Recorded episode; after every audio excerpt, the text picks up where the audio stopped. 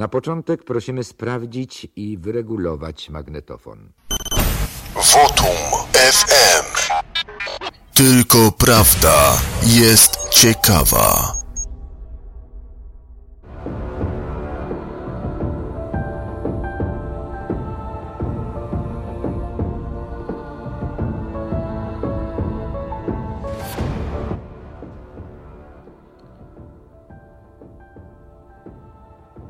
Dzień dobry, Michale. Dobry wieczór. Ja właśnie przyznałem Ci prawo głosu. Nie wiem, czy y, widzisz powiadomienie, a jesteś już mówcą. Y, cześć. Witam wszystkich serdecznie. Jak się miewasz?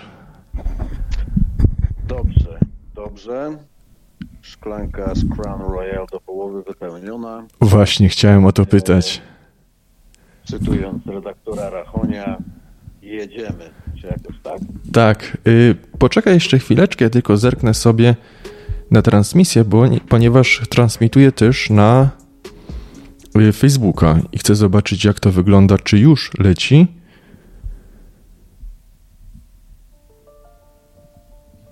Powinno zaraz się zacząć. Poczekajmy jeszcze dwie minuty, dobrze? Bo ja y, dosłownie trzy minuty poczekajmy. Niech się ludzie zbiorą i o 20.35 zaczynajmy. Y, dzisiaj porozmawiamy o wyborach w USA. Możemy porozmawiać?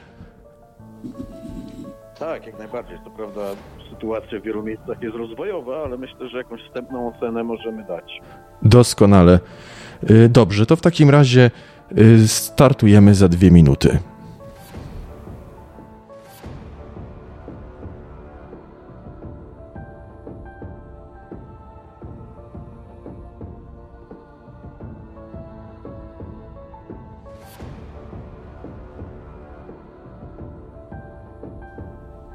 Możemy zaczynać. Właśnie widzę, że na Facebooku transmisja wystartowała, więc można też słuchać nas na Facebooku. A dzisiaj moim i Państwa gościem podcastu Wotum jest Michał Krupa, specjalista od spraw wielu, a przede wszystkim od USA. Czy coś pominąłem, czy coś można jeszcze dodać, drogi Michale? I dobry wieczór. Cigar Aficiendo też można by było dodać, ale to zostawmy na inną transmisję, na inny program. Doskonale. Porozmawiajmy dzisiaj o, w pierwszej kolejności o wyborach w USA. Ja tylko tak jeszcze napomnę i wspomnę, że ostatnio rozmawialiśmy y, z Michałem i niestety były problemy techniczne. Rozmowa się nagrywała urywkowo, no nie dało się tego zmontować, więc dzisiaj jeszcze raz nadajemy na żywo w kilku miejscach i już y, no, ta rozmowa się nagrywa na 100%. Y, więc porozmawiajmy o wyborach, ponieważ jak patrzę, 46 dla demokratów głosów i 48 dla republikanów. Jak wygląda sytuacja w Stanach, drogi Michale? Rozumiem, że podałeś wyniki y, do Senatu. Zgadza się. Mhm. Z tego co ja widzę, właśnie Washington Post podaje, że jest wyrównanie praktycznie w Senacie, więc sytuacja jest dosyć rozwojowa. Aczkolwiek możemy przynajmniej powiedzieć, że w Izbie Reprezentantów, zresztą tego wszyscy się spodziewali, że Republikanie e, przejęli Izbę, co jest dosyć znamienne w tym sensie, że przynajmniej deklarowane e, postulaty programowe, które były omawiane w ostatnim czasie i bardzo mocno eksponowane przez Partię Republikańską, mogą tutaj spotkać się ze znaczącym oporem. E, tutaj te wybory są o tyle ciekawe, że odbywają się w cieniu oczywiście wyborów prezydenckich 2020 roku, które pozostawiły po sobie, delikatnie rzecz ujmując, sporo smrodu, jeśli mogę to tak ująć kolokwialnie. Chodzi o, e, wejdę ci w słowo, chodzi o te nieścisłości w głosowaniu, te wszystkie zamieszki i tak dalej, y, oszustwa tak, wyborcze, tak, o to tak, chodzi, tak? tak? De, de, delikatnie rzecz ujmując, no przynajmniej w tych stanach, gdzie y, Trump wygrał w 2016 roku, E, a które e, tym razem przypadły do puli e, obecnie panującego prezydenta Stanów Zjednoczonych, te kluczowe Stany, niegdyś demokratyczne, które po raz pierwszy zagłosowały na republikańskiego kandydata w 2016 roku. Natomiast jakby wracając do głównego wątku, tym razem była taka, było takie przeświadczenie w amerykańskich mediach głównego i niegłównego nurtu. Wszyscy jakby spodziewali się, że będą jakieś nieścisłości związane z tym wyborami. Każda ze stron próbowała się do tego odpowiednio przygotować, czyli strona liberalna, partii demokratycznej, wszyscy twierdzili, że te wybory będą bezpieczne, będą zabezpieczone pod każdym względem, ale spodziewajcie się, że republikanie i szaleni zwolennicy Donalda Trumpa będą podważać ich wyniki. Z kolei zwolennicy Trumpa i większość republikanów twierdziła, że e, tutaj prawdopodobnie dojdzie do kolejnych maklojek jak w 2020 roku i trzeba będzie przygotować odpowiednie e, zabezpieczenia w postaci dobrze zorganizowanych grup lobbystów i prawników, którzy będą tego typu e, nieścisłości zgłaszać do sądów i podważać jakiekolwiek nawet najmniejsze naruszenia, pozorne naruszenia które mogłyby wpłynąć na ostateczny wynik wyborów. I tak na przykład dosłownie kilka minut przed naszą rozmową odbyłem krótką wymianę e, z kimś no, dosyć wysoko postawionym w kręgu Steve'a Bannona, który mi powiedział, że Katie Hobbs na pewno nie wygrała, e, nie zostanie gubernatorem Arizony, ponieważ wszystko wskazuje na to, że Kerry Lake, która była bardzo popularną E, kandydatką republikańską i bardzo, można by powiedzieć, taką e, zapaloną trumpistką e, walczyła o urząd gubernatora w Arizonie i wiele wskazywało na to, że te wybory zostaną przez nią wygrane. Natomiast widzimy obecnie, co prawda to nie jest jeszcze oficjalne rozstrzygnięcie, ale tendencje jakby przynajmniej w mediach są takie i w głównych exit polach, że Katie Hobbs te wybory prawdopodobnie wygra, ale nie ma ostatecznego rozstrzygnięcia. Natomiast strona Trumpowa, mówię, dosyć wysoko postawiona przy byłym głównym strategu prezydenta Trumpa, twierdzi, że to jest niemożliwe, że absolutnie Kerry Lake te wybory wygra. Także zobaczymy. Zobaczymy. Było kilka niespodzianek. E, oczywiście w Pensylwanii e, senatorem został niejaki John Fetterman, człowiek o bardzo, że tak powiem, niskich kwalifikacjach, gdy idzie o stanowisko senatora. E, ja może nie będę tutaj wchodził w szczegóły, wystarczy sobie e, wygooglować liczne jego wpadki. E, wystarczy powiedzieć, że to jest człowiek, który niedawno przeżył udar i który podczas jednego z wieców wyborczych powiedział jako członek Partii Demokratycznej, i że bardzo się cieszy z tego powodu, że Roe kontra Wade, ta niesławna decyzja Sądu Najwyższego została obalona, co oczywiście jest słusznym zdaniem, każdy z nas powinien się cieszyć, no ale mówi to liberał, także zapytlił się za bardzo. A jak ludzie, jak ludzie zareagowali wtedy? E, no Jakie były komentarze w mediach?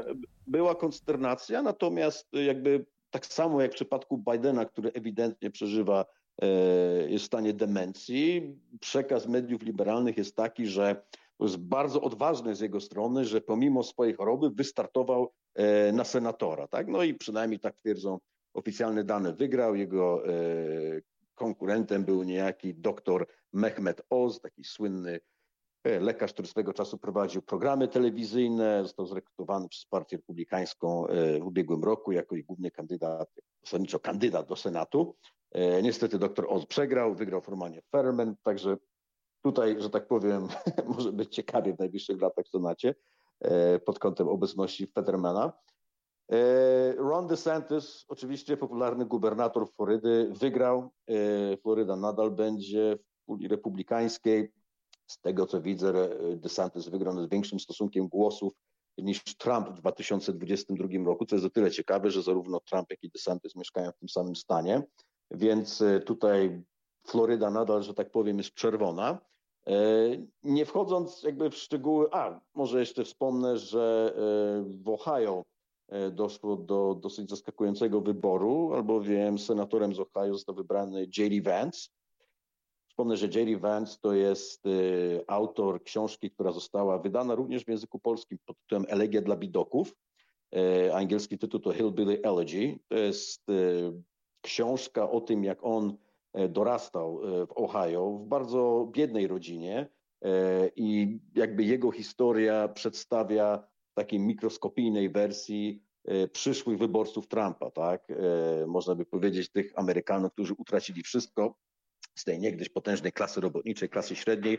Człowiek, który później służył w piechocie morskiej, o ile dobrze pamiętam, skończył uniwersytet na Harvardzie, no i przy okazji został konwertytą katolickim i z tego co wiem nawet zwolennikiem mszy trydenckiej bardzo e, powiązany e, ze środowiskiem tak zwanych postliberałów w Stanach Zjednoczonych, między innymi od profesora Patryka Denina, o którym wspomniałem w naszym wywiadzie, który się nie ukazał niestety z problemów technicznych. Ale ta książka Elegia dla Bidoków bardzo gorąco polecam. Jeśli ktoś będzie miał okazję, to również polecam serial Netflixowy, który został zrobiony na podstawie tejże książki, ponieważ to dosyć poruszająca historia o tym, jak człowiek no, dosłownie dorastał w biedzie, w zapomnianej Ameryce, w pasie rdzy, no i wczoraj został wybrany na senatora z pełnym poparciem prezydenta Trumpa i mam nadzieję, że będzie to człowiek, który będzie godnie reprezentował swój stan oraz yy, zdrowy rozsądek yy, w amerykańskiej polityce. Zdrowy rozsądek. Wspomniałeś o Arizonie, o Katie Hobbs. Przepraszam, teraz się pomyliłem. Katie Hobbs to jest stan. Jaki to jest stan? Muszę Arizona, Arizona, Arizona. Arizona to dobrze.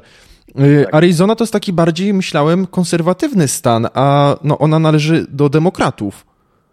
Tak. Y, no, problem polega na tym, że y, co, oczywiście to nie będzie wyczerpująca odpowiedź, natomiast w ostatnich latach widzimy migrację liberałów z wyższych klas społecznych, można powiedzieć upper middle class, jak to mówią Amerykanie, czyli z tej górnej półki klasy średniej, którzy uciekają z takich stanów jak Kalifornia, bo mają najbliżej, e, do stanów, gdzie panuje jeszcze, że tak powiem, relatywna stabilność gospodarcza e, i względne bezpieczeństwo. No, Arizona do niedawna była takim stanem i e, tutaj te głosy tych, że tak powiem, uciekinierów ujawniają się oraz podejrzewam, ja oczywiście na mapie jeszcze nie patrzyłem Arizony, więc to są moje tylko spekulacje póki co, ponieważ, jak mówię, sytuacja jest rozwojowa, ale podejrzewam też, że duży udział e, nie tylko tych e, imigrantów z Kalifornii, ale również latynosów, którym Partia Demokratyczna zawsze e, obiecuje jak najdalej idący socjal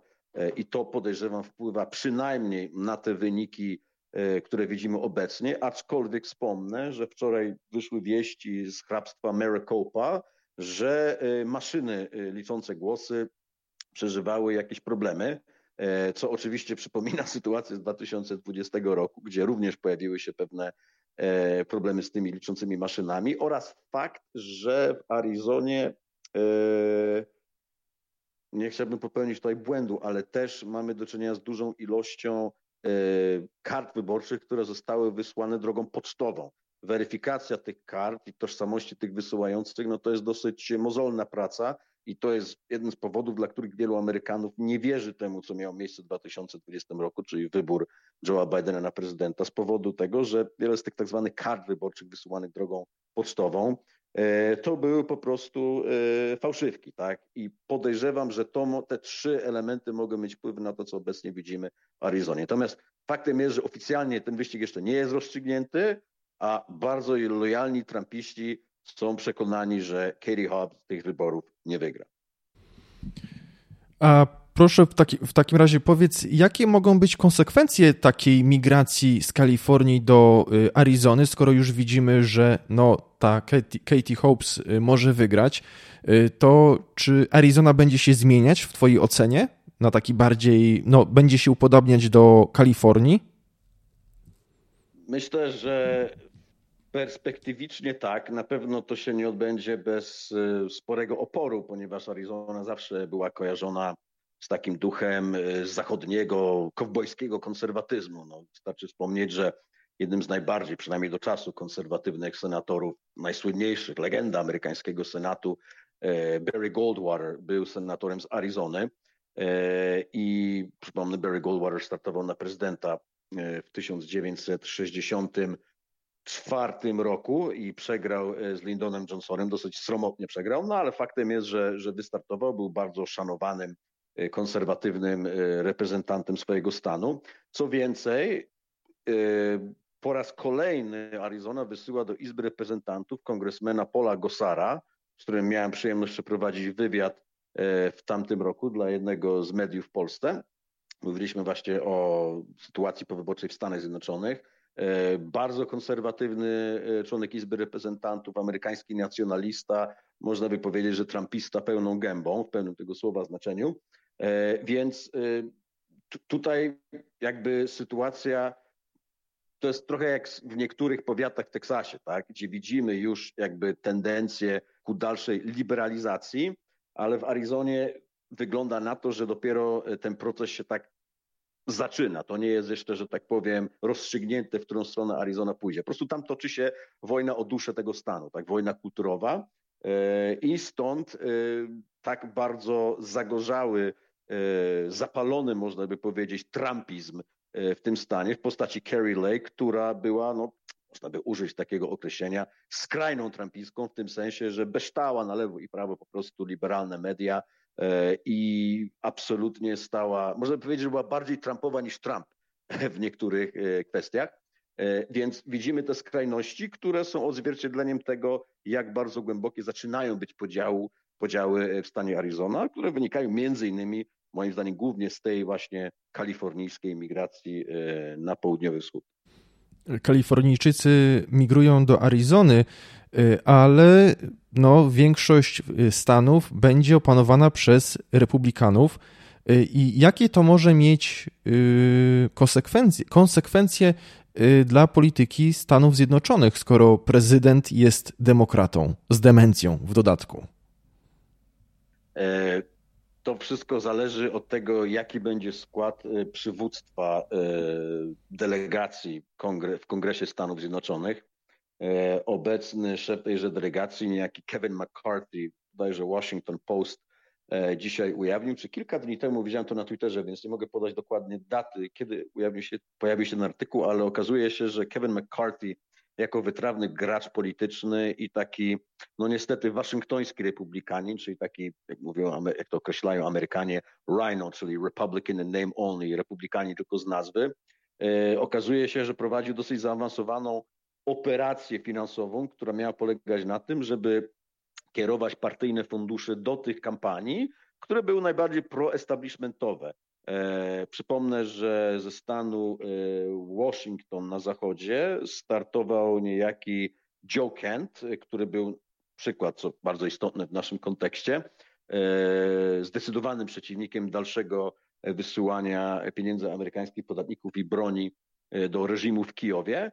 E, oficjalnie wybory Kent przegrał, natomiast okazuje się, że przegrał między innymi dlatego, że fundusze na propagandę wyborczą były uszczuplone między innymi przez decyzję przywództwa Partii Republikańskiej. I tutaj jakby podwójna gra była toczona, ponieważ McCarthy sam niedawno stwierdził, że jak Republikanie przejmą e, kongres, e, to będziemy zdecydowanie mocniej weryfikować, gdzie trafiają pieniądze i ponosić Ukraińców do odpowiedzialności pod tym względem.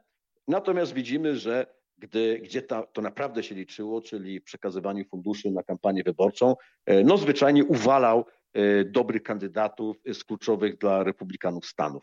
Więc oprócz wojny, która toczy się na niwie politycznej e, w państwie amerykańskim, toczy się też wojna między frakcją nacjonalistyczną, a frakcją korporacyjną, establishmentową, nawet lekko neokonserwatywną, można by powiedzieć, w samej partii republikańskiej.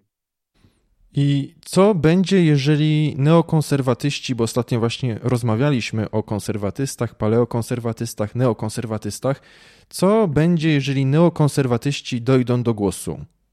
Bo no, najbardziej patrzymy chyba na republikanów, są nam najbliżsi. Co wtedy się stanie? Znaczy, neokonserwatyści już doszli do głosu.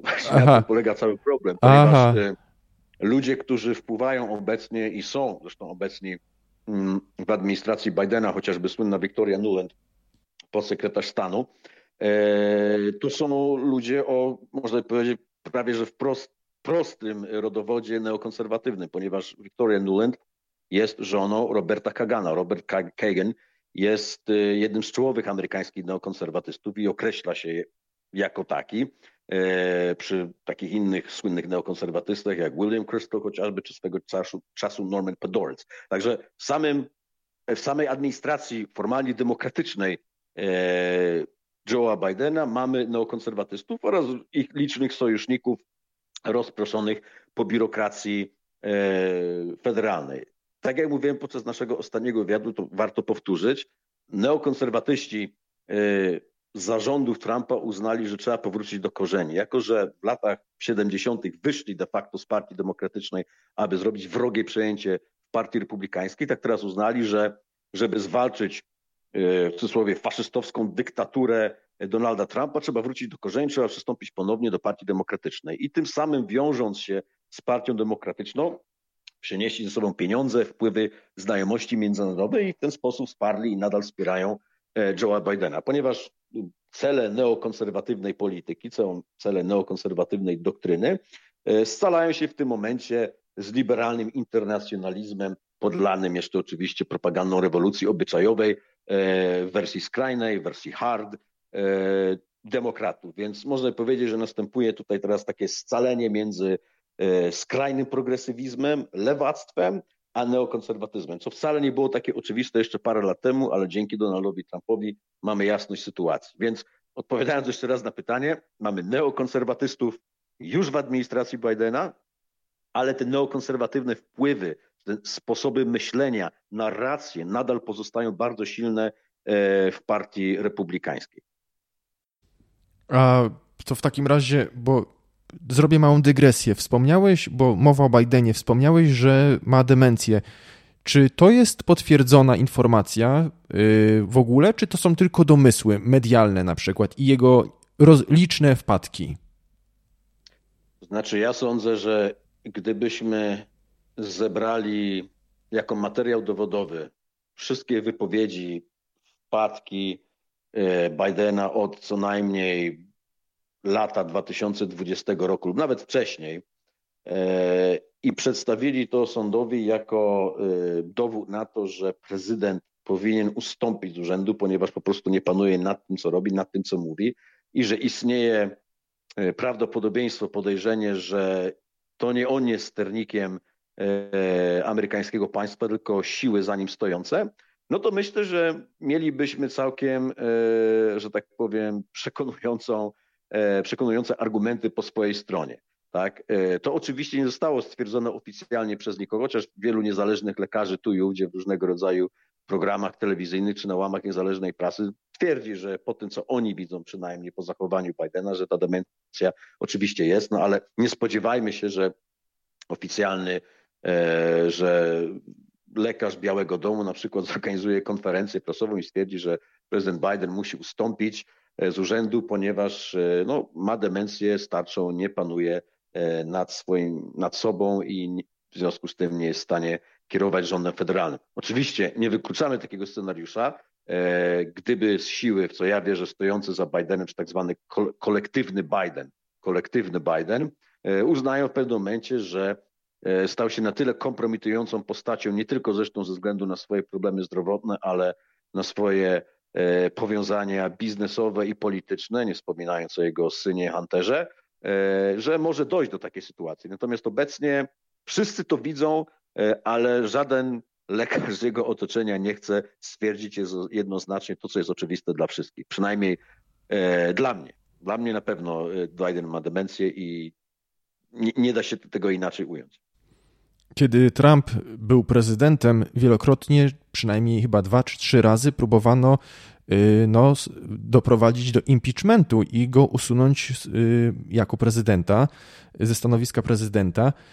Czy republikanie, czy jak, jacyś przeciwnicy polityczni y, spoza obozu Bidena również przebąkują przynajmniej, co najmniej jeżeli chodzi o impeachment podnosząc właśnie jako główny argument jego demencję, wpadki i tak dalej? Było kilka sondaży przed wyborami, przynajmniej jeden z września albo z końca sierpnia, jeśli dobrze pamiętam, z którego wynikało, że większość demokratów uważa, że Biden nie powinien startować na drugą kadencję. E, więc ten problem e, Bidena, jego sposobu zachowania, postępowania no, widacznie się, tak? E, I to widać wśród jego własnych wyborców. E, czy Kamala Harris będzie lepszym prezydentem, no to pozostawiam Państwu wyobraźni. Natomiast do impeachmentu raczej by nie doszło. Prawdopodobnie doszło po prostu do sytuacji, w której Biden, ktoś podsunąłby mu papier, gdzie napisane by było, że ja, Joe Biden, ze związku, w związku ze swoimi problemami zdrowotnymi składam na ręce sekretarza stanu, bo taka jest formalna e, ścieżka prawna, e, rezygnację z urzędu prezydenta Stanów Zjednoczonych. To przypomnę, dokładnie to samo zrobił prezydent e, Richard Nixon w 1974 roku, tak, żeby uchronić się właśnie przed tym, żeby nie zostać ściągniętym z urzędu przez decyzję kongresu. Tak, Nixon sam zrezygnował, więc tutaj może być potencjalnie podobna sytuacja, że Biden po prostu podpisałby własną rezygnację, dwa, trzy zgrabnie napisane zdania, tym samym czyniąc panią wiceprezydent Kamala Harris prezydentem Stanów Zjednoczonych. Pobawmy się jeszcze dalej w political fiction i co by wówczas się stało, gdyby Biden y, no, zrezygnował samodzielnie, oczywiście publicznie samodzielnie, bo tam różni by go do tego skłaniali, y, do rezygnacji, ale co by się wówczas stało, gdyby Kamala Harris objęła y, urząd prezydenta, no bo byłaby prezydentem, no ale nie demokratycznie wybranym. Więc jakie miałoby to konsekwencje dla Stanów Zjednoczonych, nie chodzi mi o prawne konsekwencje, no bo wiadomo, wszystko zgodnie z prawem, ale jakie miałoby to konsekwencje dla Stanów Zjednoczonych, dla Polski chociażby? Y, jak ty na to patrzysz? Ja myślę, że jeśli, jeśli mówimy o tym, że Biden jest y, sterowany przez coś, co możemy określić tym kolektywnym Bidenem, czy tym głębokim państwem amerykańskim, czyli taką konglomeracją sił e, układu przemysłowo-wojskowego, e, różnego rodzaju lobbyz i świata korporacji, no to sądzę, że nic by się nie zmieniło, gdyby Kamala Harris została prezydentem. Sądzę tu więcej, że Kamala Harris byłaby w jakiejś mierze łatwiejsza w sterowaniu, ponieważ o ile Biden ma demencję starczą, a swego czasu był całkiem elokwentnym i aktywnym nawet bym powiedział, inteligentnym senatorem, e, przejawiając przynajmniej jakieś takie oznaki od czasu do czasu, e, no to Kamala Harris jest, proszę wybaczyć e, bezpośrednio, że jest zwyczajnie głupia. To jest kobieta, która na niczym się nie zna. W sensie na sprawach, które dotyczyłyby kwestii egzystencjalnych dla przeciętnego Amerykanina, czyli takiego, który pracuje od 8 do 16, bądź prowadzi jakiś swój biznes, większy lub mniejszy, e, i należy do jeszcze istniejącej amerykańskiej klasy średniej, e, no to byłaby tragedia, tak? ponieważ ta kobieta autentycznie, zresztą jej wypowiedzi na temat chociażby wojny na Ukrainie, tak to wszystko widać, że to jest pisane przez kogoś innego, to nie ma żadnej oryginalnej myśli w tej kobiecie, tak? Więc może być tak, że gdyby Kamala została prezydentem jej e, patroni, można by powiedzieć, z głębokiego państwa, wskazaliby jej, kto ma zostać wiceprezydentem i mielibyśmy sytuację jak za kadencji, dwóch kadencji George W. Busha, gdzie prezydentem był George W. Bush, szczególnie e, za pierwszej kadencji, ale wszyscy wiedzieli, że w bardzo istotnych kwestiach dla bezpieczeństwa narodowego e, i nie tylko, decydującym głosem i takim spiritus mówiąc był jego wiceprezydent Dick Cheney. I tutaj mielibyśmy sytuację podobną. Podejrzewam, że doszłoby do wyboru bardzo wyraźnego e, i związanego z Deep State'em wiceprezydenta, który by po prostu e, tak naprawdę sterował polityką państwa, bądź radził formalnie pani prezydent, w którym kierunku ma iść amerykańska polityka. Więc tutaj taki scenariusz wydaje mi się bardziej prawdopodobny. A wówczas y, jakby wyglądała polityka zagraniczna, yy, która, no, znaczy w wykonaniu Harris, w stosunku do Polski chociażby i Europy Zachodniej? Myślę, że tak samo. Myślę, że amerykańska ambasada nadal by naciskała na yy, ustępstwa wobec lobby LGBT w Polsce. Prawdopodobnie flagi Black Lives Matter powiewały dalej przed ambasadą amerykańską. Więc tutaj mielibyśmy jeśli już, to mielibyśmy radykalizację tego, co widzimy za Bidena, tak? E, tutaj byłaby zmiana tylko i wyłącznie na gorsze. Absolutnie tylko i wyłącznie na gorsze. W takim razie spójrzmy y, na drugą stronę barykady, za drugą stronę y, barykady. Co porabia w ogóle Donald Trump w tym wszystkim? Donald Trump zapowiedział kilka, przedwczoraj zapowiedział, że 15 listopada bodajże wygłosi bardzo ważne oświadczenie, wink wink. E, wszyscy wiedzą, co zamierza zrobić 15 listopada. Prawdopodobnie e, ogłosi swój start w wyborach prezydenckich e, w następnym roku, bo wyścig się zaczyna, znaczy wyścig tak naprawdę już się zaczął i podejrzewam, że to będzie taki wczesny znak dla swoich potencjalnych konkurentów z partii republikańskiej, szczególnie dla jednego, czyli no, na nowo wybranego gubernatora Florydy Rona DeSantisa, żeby nie myślał o starcie. Co więcej, Na pytanie jednego z dziennikarzy Trump powiedział, że gdyby DeSantis wystartował, to e, sam by sobie e, zaszkodził i co więcej, nie powinien startować, ponieważ on, to są jego słowa Trumpa, wie więcej o nim niż jego własna żona. Więc taki sygnał ostrzegawczy, że ja tutaj będę startował na prezydenta, nie chcę mieć żadnej konkurencji, mamy się skupić na tym, żeby e, wygrać z demokratami w sposób czysty, ale jednocześnie agresywny. E, więc taki jest przekaz Trumpa, e, króla, że tak powiem, na Włościach w Mar-a-Lago, w Palm Beach na Florydzie, pod rządami nomen omen samego Rona DeSantisa, na którego zresztą wczoraj zagłosował, co przyznał na wychodząc z lokalu wyborczego. No to będzie ciekawie. A jak ludzie zapatrują się, jak republikanie zapatrują się na ponowny start Donalda Trumpa? Bo słyszałem głosy, że też y, no, DeSantis ma sporo no, y, popierających. Ja obecnie jakby linia podziału idzie w następujący sposób. Y, wśród tej frakcji nie neokonserwatywnej Partii Republikańskiej e, pojawiły się dwie grupy. Jedna uważa, że Trump przy wszystkich swoich niedociągnięciach, błędach w trakcie bycia prezydentem, e, złych wyborach personalnych i tak dalej, nadal jest autentyczny, nadal ma dobry instynkt polityczny e, i wystarczy dobrać mu dobry personel i jego druga kadencja będzie o wiele lepsza niż pierwsza. Że kwestia personelu jest tutaj kluczowa. I tutaj jednym z rzeczników tego typu, takiego podejścia jest jego były główny mm, doradca do spraw e, handlu, czyli Peter Navarro oraz Steve Bannon. Druga frakcja z kolei twierdzi, że Trump już jest za stary, że jego czas już minął i potrzebujemy kandydata o wiele bardziej wyrobionego intelektualnie, który ma doświadczenie polityczne i który jest skuteczny w walce e, z tęczową lewicą. I oczywiście wskazują tutaj na Rona DeSantisa, który od dwóch lat e, no, prowadzi wręcz otwartą wojnę e, z lewicą w swoim stanie.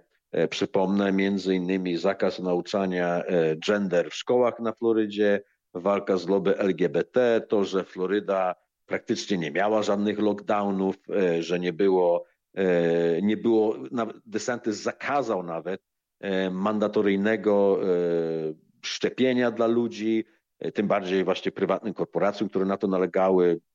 DeSantis powiedział, że w stanie Floryda to jest nielegalne i że żaden pracodawca nie może naciskać na pracownika, żeby przyjął szprycę. Więc tutaj odnotował kilka sukcesów, które zostały odebrane przez nomen omen zwolenników Trumpa jako ok, mieliśmy Trumpa, ale tu mamy człowieka, który e, poza retoryką coś robi dla nas. E, to w jakiejś mierze nie powiem, że jest racja po ich stronie, e, tylko pytanie jest następujące.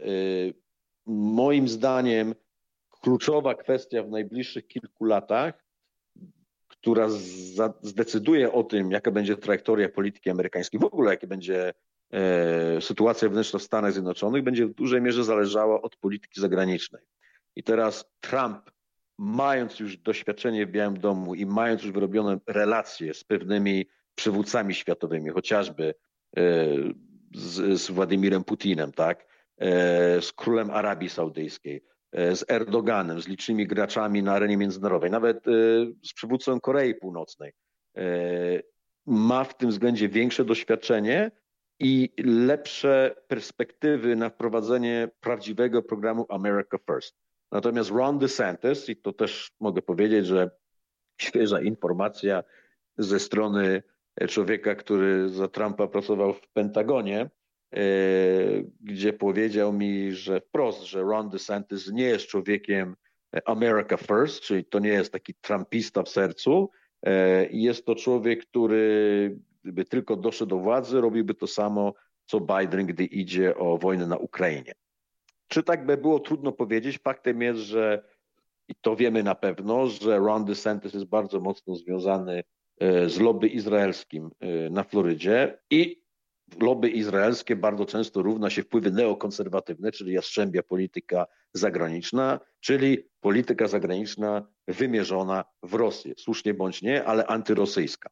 Więc w skrócie ten podział na nieneokonserwatywnej e, prawicy idzie właśnie po linii albo Trump, albo DeSantis. I teraz wybuchła, od wczoraj trwa wielka debata na Twitterze między byłymi członkami administracji, zwolennikami DeSantisa, Trumpa, o to kto powinien podnieść sztandar e, Partii Republikańskiej e, za dwa lata w wyborach prezydenckich. Więc w wielkim skrócie albo Santis, albo Trump.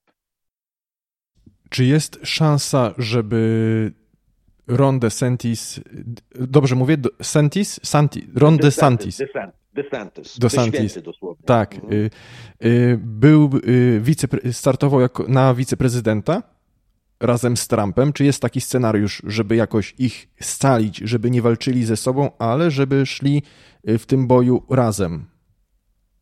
Jeśli DeSantis wystartuje i będzie wojna domowa w partii republikańskiej i jednocześnie jeden z nich wygra, znaczy inaczej, jeśli Trump wygra nominację, ale będzie podważany w trakcie wyborów przez DeSantisa, to może być taki scenariusz, gdzie Trump wybierze DeSantisa, ale tylko w teorii, ponieważ biorąc pod uwagę, jak Trump ceni sobie lojalność, e, sądzę, że on osobiście miałby opór przed tym, żeby wybrać DeSantisa na swojego wiceprezydenta i podejrzewam, że wybierałby z puli innych kandydatów. Tak? I na przykład y, w 2016 y, no, mało kto spodziewał się, że jego wiceprezydentem, kandydatem do wiceprezydenta, później wiceprezydentem zostanie Mike Pence. No ale biorąc pod uwagę wpływ y, chrześcijańskich konserwatystów Partii Republikańskiej, szczególnie skrzydła ewangelikalnego, to Pence pod tym względem gwarantował pewną stabilność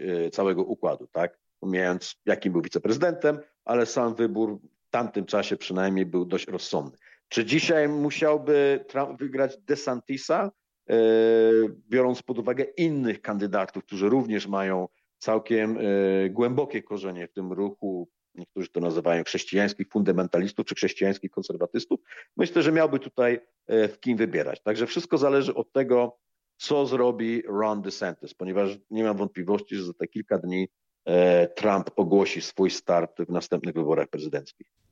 Pobawmy się w przewidujących przyszłość w profetów i y, być może za rok y, przywołamy to nagranie, że miałeś rację. Powiedz proszę, kogo obstawiasz, gdyby Trump miał wybierać y, na wiceprezydenta?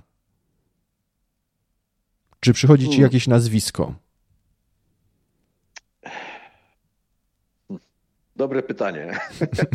E, szczerze powiedziawszy, gdyby to pytanie zostało mi zadane, musiałbym zastanowić się, ale wydaje mi się, że na dzień dzisiejszy człowiek, który mógłby przynieść taką stabilność, a jednocześnie wiarygodność wśród, bo przypomnijmy, sami ewangelikałowie już są przekonani do Trumpa, tak? To był taki fenomen w 2016 roku. Ludzie zastanawiali się, jak wy, religijni chrześcijanie wielu z południowych Stanów, e, z wielodzietnych rodzin, bardzo zaangażowanych w swoje lokalne e, denominacje, kościoły i tak dalej, możecie głosować na trzykrotnie żonatego, do niedawna liberała, wręcz libertyna z Nowego Jorku, tak?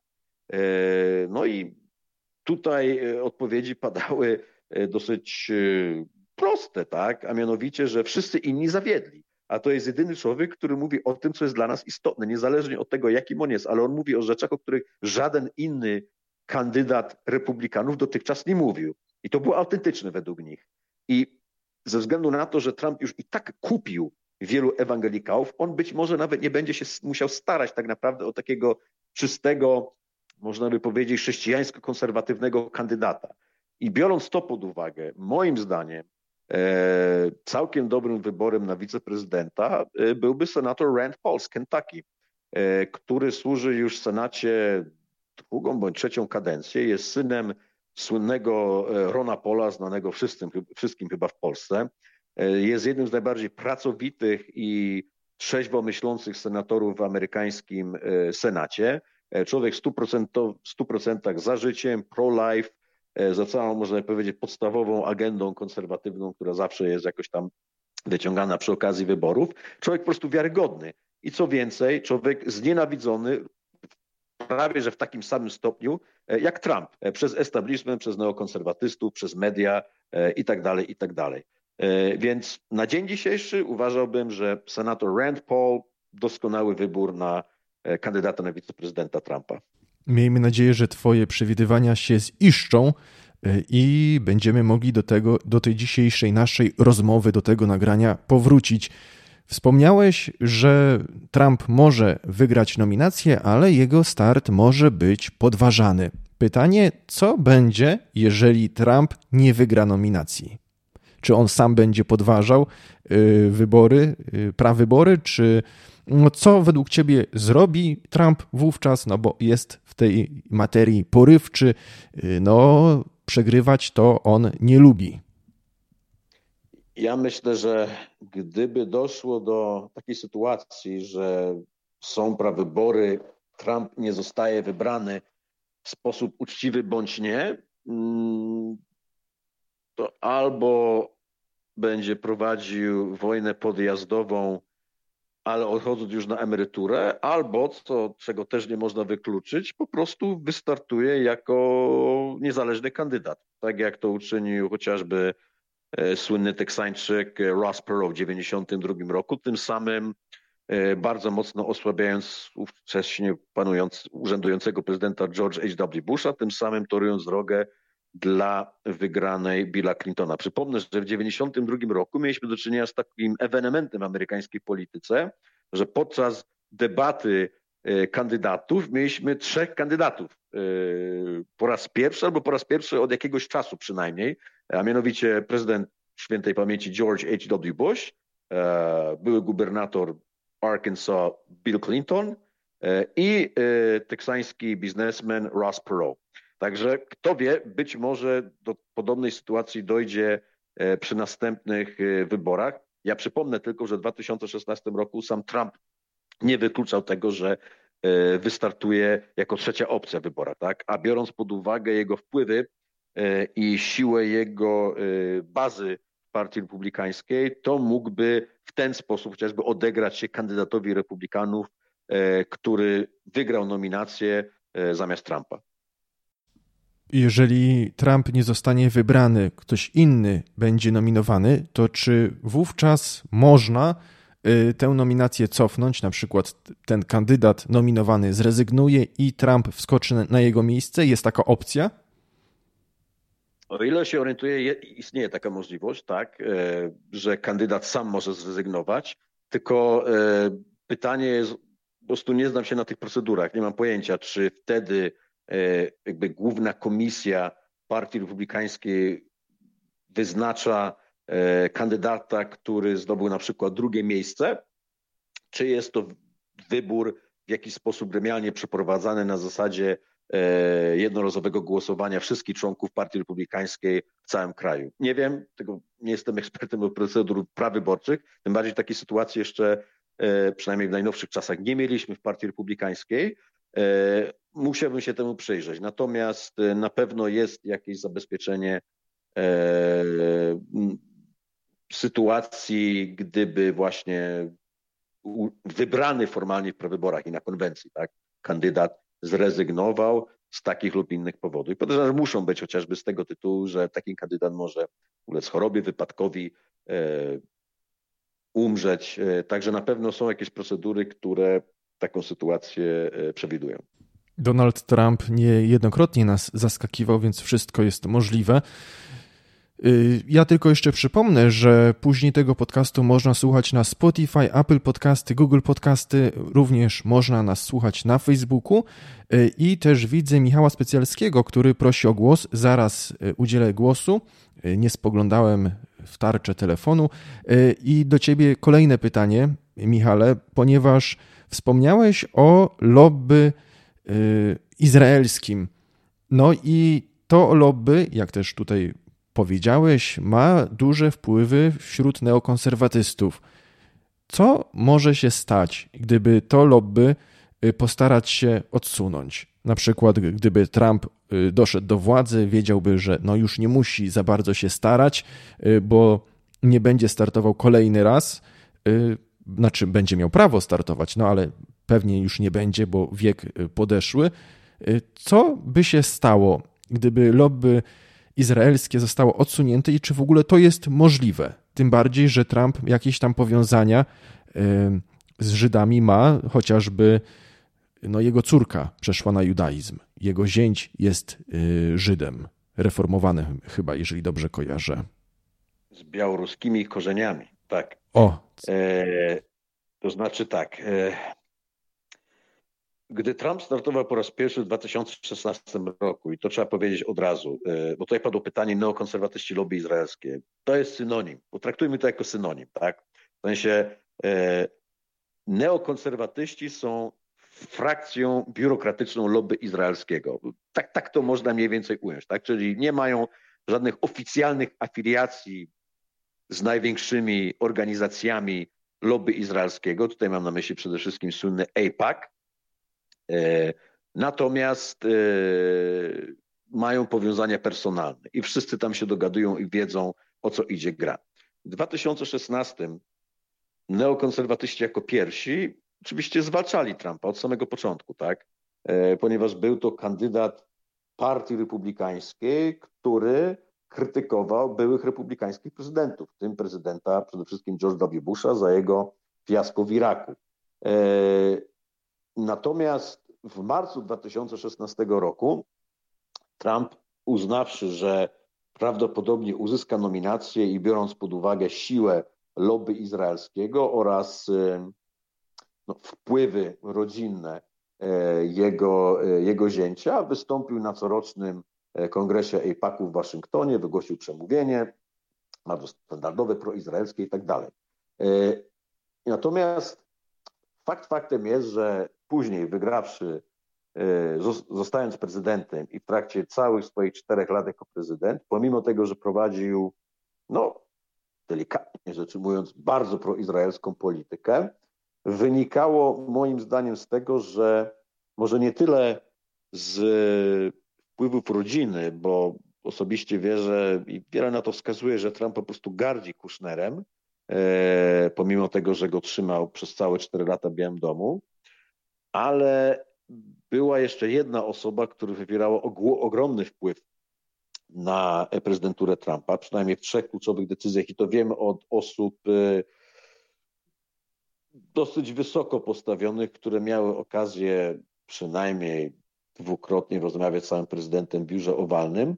Nie, nie, konkretnie na ten temat, ale że tak powiem, dobrze poinformowane, przynajmniej e, w tej kwestii również. E, a była to, był to niejaki Sheldon Adelson. Sheldon Adelson był magnatem kasynowym, zmarł trzy lata temu e, bodajże. No, niedawno zmarł, ale w trakcie całej kadencji Trumpa wywierał ogromny wpływ na jego prezydenturę. E, co ciekawe, e, w październiku 2015 roku Trump na swoim Twitterze stwierdził, że Sheldon Adelson chce kupować kandydatów republikańskich. No i że rozdaje pieniądze różnym kandydatom, żeby zwalczyć jego kandydaturę. Co było prawdą, bo faktycznie Sheldon Adelson wspierał chociażby e, jeszcze wtedy kandydującego przy wyborach senatora z Florydy Marco Rubio, który był wręcz arcyneokonserwatywny w swoim światopoglądzie, arcyjastrzębi. Zostawszy prezydentem, Trump uznał, że ewidentnie musi dogadać się z Adelsonem, biorąc pod uwagę jego wpływy w partii republikańskiej i ogromną ilość pieniędzy, jakie przeznacza na partię. I to się przełożyło na przynajmniej trzy decyzje, a mianowicie mianowanie Johna Boltona na doradcę do spraw bezpieczeństwa narodowego, co było wielkim zaskoczeniem dla e, wszystkich takich, e, można powiedzieć, najbardziej autentycznych zwolenników Trumpa, E, tym bardziej, że Bolton krytykował Trumpa jeszcze w 2016 roku, gdy ten ubiegał się o prezydenturę. To była pierwsza decyzja, o której wiemy, że na pewno Sheldon Adelson za nią stał. Druga decyzja to było wycofanie się e, z umowy nuklearnej z Iranem. Sheldon Adelson był wielkim przeciwnikiem tej umowy, zresztą swego czasu nawoływał na to, żeby Amerykanie e, zdetonowali bombę atomową w Iranie, żeby tylko Irańczykom pokazać, kto tu jest szefem. Są jego słowa. I trzecia decyzja, za którą na pewno stał Sheldon Adelson, e, to była decyzja o przeniesieniu amerykańskiej ambasady do Jerozolimy, uznanie de facto Jerozolimy za stolicę e, państwa Izrael. Więc to można by, i podejrzewam, ten aspekt polski, że za podpisem pod ustawą 447 na pewno stał też Sheldon Adelson. Jestem przekonany zresztą, że Trump nie miał pojęcia, co on podpisuje w tej ustawie, jak w wielu, wielu kwestiach, ponieważ to była dla niego sprawa czwartorzędna, można by powiedzieć. Także biorąc pod uwagę, że Adelson już nie żyje, że lobby izraelskie, jeśli wystratuje DeSantis, będzie raczej stawiało na DeSantisa, biorąc pod uwagę, że Trump, tak mi się przynajmniej wydaje, zdał sobie sprawę z tego, że nie wystarczy zostać prezydentem Stanów Zjednoczonych, ale trzeba też opanować i obsadzić biurokrację swoimi ludźmi. I to od razu, od razu.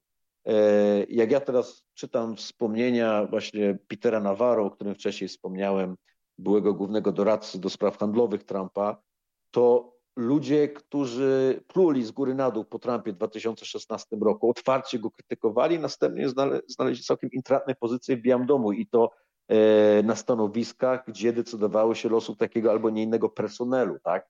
Także Trump pod kątem panowania nad personelem, nominacjami bardzo ułomnym prezydentem. Natomiast wierzę w to, że zrozumiał swój błąd i przynajmniej oceniając po niektórych jego ostatnich wypowiedziach, dajmy na to z ostatniego roku na wiecach, e, wie, że kluczem do następnej kadencji, o ile będzie następna kadencja, i do prawdziwych sukcesów w następnej kadencji, nakierowanych przede wszystkim na dobro Stanów Zjednoczonych, a nie E, różnego rodzaju lobbyz czy obcych państw, będzie kwestia dobrze dobranej kadry e, w aparacie federalnym, szczególnie w Białym Domu. Co by się stało, gdyby Trump nie wykonywał poleceń, y, no na przykład tego Adelsona, Sheldona Garego Adelsona? I czy jeszcze jedno pytanie, czy Adelson ma y, jakiegoś następcę który no, może przejąć po nim biznes, no bo kto, ktoś przyjmuje kontakty. I, I, jego żona oficjalnie przejęła jego e, interesy, chyba Miriam Adelson. E, natomiast lobby izraelskie oczywiście nadal jest e, silne, nadal jest wpływowe e, w Stanach Zjednoczonych, aczkolwiek co by się stało? No podejrzewam, że Trump liczył, kalkulował w następujący sposób. Dam im to, co chcą w pierwszej kadencji, w drugiej kadencji będę miał bardziej uwolnione ręce, ponieważ nie będę musiał ubiegać się o reelekcję i nie będę musiał się z nimi liczyć, tak? Ale przy okazji przed moją reelekcją będę nadal mógł liczyć na ogromne wsparcie finansowe e, takich ludzi jak Adelson, tak? Także wydaje mi się to logiczna kalkulacja, niekoniecznie słuszna z punktu widzenia moralnego, ale przynajmniej logiczna, tak spójna wewnętrznie. E, I wiele wskazywało na to, że takie właśnie było myślenie Trumpa, ponieważ e, kilka, takie dwa przykłady, tak? Media w tamtym roku donosiły, że w prywatnych rozmowach Trump krytykował swojego e, zięcia Kushnera, mówiąc, że jest bardziej lojalny wobec Izraela niż wobec Stanów Zjednoczonych. No i oczywiście od razu wszystkie media rzuciły się na Trumpa, że o, quasi-faszyzm, że to jest antysemita i że próbuje jakby kompensować E, czy jakby próbuje wykorzystywać jako alibi swój proizraelizm tym, że może być antysemitą w innych kwestiach, tak? E, czyli tak jak mówi teraz lobby izraelskie, nie wystarczy być proizraelskim, trzeba być też prożydowskim. No, oni zarzucali Trumpowi, że owszem, był proizraelski, ale był antyżydowski. No, taki ciekawy konstrukt, tak? E, więc to jest jedna sprawa, że prywatnie krytykował Kushnera za taki skrajny pro, skrajne stanowisko proizraelskie. E, a druga sprawa e, odnosi się do tego, że e, jakby jego słowa na temat wektorów polityki zagranicznej obecnie odbiegają od tego, co mówi mainstream. I on teoretycznie powinien na tym tracić, no bo jak można nawoływać do pokoju na Ukrainie chociażby, co oczywiście neokonserwatystom się nie podoba, E, i w jakiejś mierze to odbija się na jego imidżu, że tak powiem, tak, że jest to człowiek nieobliczalny i człowiek, który chce zaszkodzić interesom Stanów Zjednoczonych. E, także tak bym, tak bym to podsumował. Skoro Donald Trump tak wypowiada się o swoim zięciu, no to trzeba brać też pod uwagę, że no, on jest jego zięciem, ale córka Trumpa siłą rzeczy przez to jest no, żoną jego zięcia y, i czy córka wystąpiła przeciwko ojcu, bo to jest ciekawe, no bo jakby nie patrzeć, znajduje się między młotem a kowadłem pomiędzy swoim mężem, y, no, któremu powinna być wierna y, i pewnie no, łączą ją z nim interesy wszelakiego rodzaju, a no, wierna też powinna być ojcu, który, któremu wszystko zawdzięcza. Jak to wygląda? Jej działalność, aktywność? Wiem od niedoszłego ambasadora e, Trumpa przy Unii Europejskiej, e, profesora doktora Teda Malocha, że Trump e, ma wielką słabość do swojej córki. To jest jedna rzecz. Druga jest taka, że jakby popatrzeć na podziały polityczne w Białym Domu za Trumpa, no to mieliśmy ogólnie rzecz ujmując dwie frakcje, tak? czyli frakcję globalistów, mieliśmy chociażby e, sekretarza skarbu e, Steve Mnuchin, e, gdzie mieliśmy kilku szefów personelu, Jareda Kushnera między innymi i oczywiście Iwankę Trump. I mieliśmy oczywiście frakcję nacjonalistów mniejszości, czyli Steve Bannon, Peter Navarro i tak dalej. Przypomnę, że mm, zaskakujący atak rakietowy na Syrię e, w kwietniu 2017 roku odbył się pod wpływem e, Iwanki Trump, która powiedziała ojcu, że ona nie może patrzeć na te straszne e, ujęcia w telewizji pokazujące martwe syryjskie dzieci, które rzekomo zostały zaatakowane przez wojska Asada. No i wiele relacji potwierdza to, że Trump przede wszystkim pod wpływem córki stwierdził, ok, e, musimy ukarać tego e, zwierzaka, jak go później nazwał, e, Asada w Syrii. Tak? Pomimo tego, że tacy ludzie jak Bannon chociażby byli bardzo stanowczo przeciwni temu posunięciu, ponieważ było to według po prostu posunięcie globalistyczno-neokonserwatywne, niekompatybilne z tym przekazem, o którym mówił w trakcie kampanii wyborczej. Także pytanie jest, czy Iwanka zostanie zmarginalizowana przy następnych prawyborach, a na pewno przy następnej e, kadencji, o ile ona będzie. Wiele osób liczy, że tak. E, co więcej, biorąc pod uwagę, jak bezkarnie niektórzy sojusznicy Trumpa, otwarci sojusznicy Trumpa, z którymi utrzymuje kontakt, jak Bannon chociażby, czy Peter Navarro, krytykują jego córkę, to wydaje mi się, że to jest jakby dodatkowy argument dla niego, że tutaj mam frakcję lealistów, którzy faktycznie E, chcą realizować mój program w jego szczegółowej formie, e, a ty, Iwanka, jesteś temu, jesteś przeciwna, jesteś blokadą w pewnym sensie, pomimo tego, że jesteś członkiem rodziny. No tutaj lojalność rodzinna Trumpa, taka wręcz wyjęta wprost ojca chrzestnego Mario Puzo, można by powiedzieć, jest bardzo widoczna. Natomiast kwestia odnosi się do tego, jak ostatecznie będzie kalkulował, tak? Czy chce mieć administrację odnoszącą sukcesy i niepodważaną od wewnątrz, jak przez 4 lata jego pierwszej kadencji, e, czy chce pozostawić po sobie trwałe dziedzictwo e, dla Stanów Zjednoczonych. Dobre dziedzictwo oczywiście. Jeżeli Iwanka Trump będzie miała nadal wpływ, to jak będzie wyglądała sytuacja ustawy 447? I jak teraz wygląda sytuacja, ta cała sprawa? No bo głosy znowu są podnoszone, jeżeli chodzi o no, restytucję mienia be, żydowskiego bezspadkowego. Jak to teraz wygląda? Znaczy, ja, ja powiem tak. E, jedyne, co mogłoby odwieść, znaczy ta ustawa została podpisana, tak? Więc ja, ja kwestii, że tak powiem, judaistycznych, kolokwialnie rzecz ujmując, w tej materii nie śledzę e, na bieżąco w Stanach. Wiem, że ostatnio Blinken oczywiście wspomniał, że o tej deklaracji terezińskiej była mowa o, o tych e, restytucjach i tak dalej. Było odniesienie też do Węgier bodajże, że tutaj musi dojść do rozliczeń ze strony państw Europy Środkowo-Wschodniej.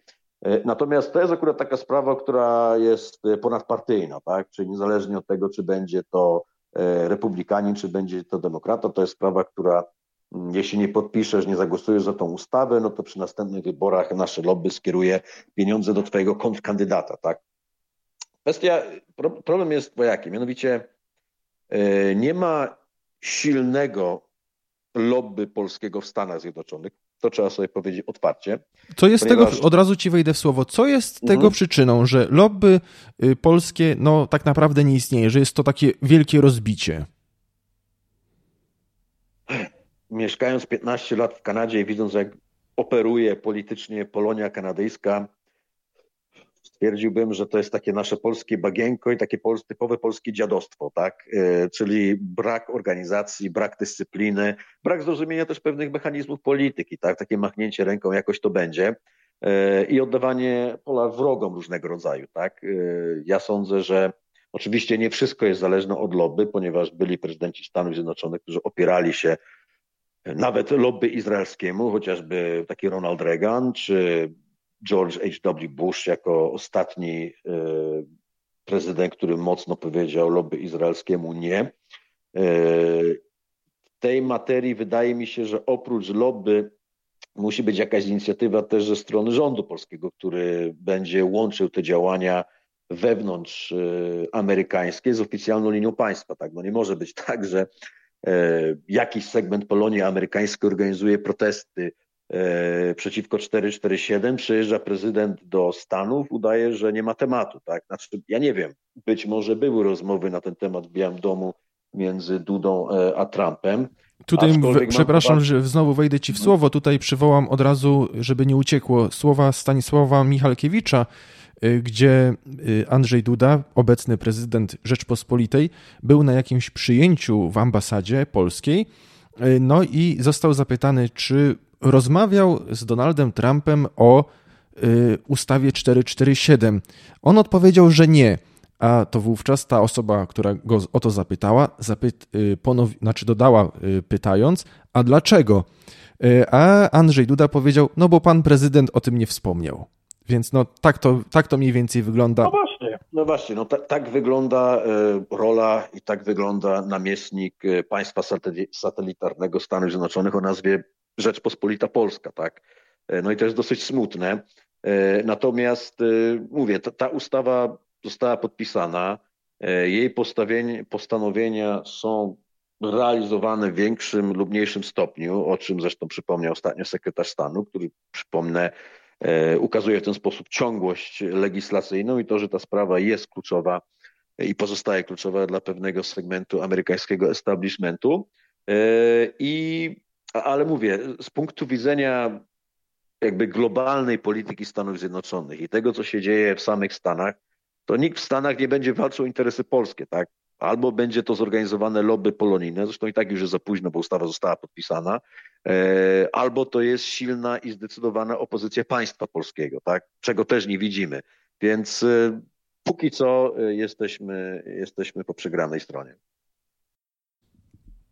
Zgłasza się Michał Specjalski. Przydzieliłem głos i Michale, jeżeli jesteś po drugiej stronie przy telefonie i chcesz zabrać głos, to y, podnieś rękę i wówczas y, przydzieleć, znaczy no, wówczas włączysz się do rozmowy.